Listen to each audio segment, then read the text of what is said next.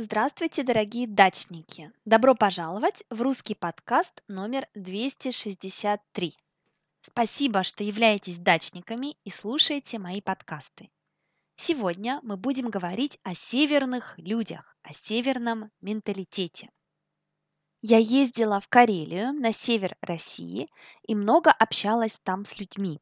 Северяне, северяне – это люди, которые живут на севере. Мы можем сказать это не только о жителях России, но и о других странах.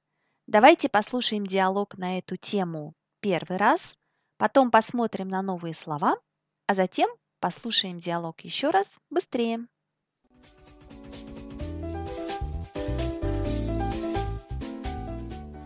Мы переезжаем на север России, в Архангельскую область.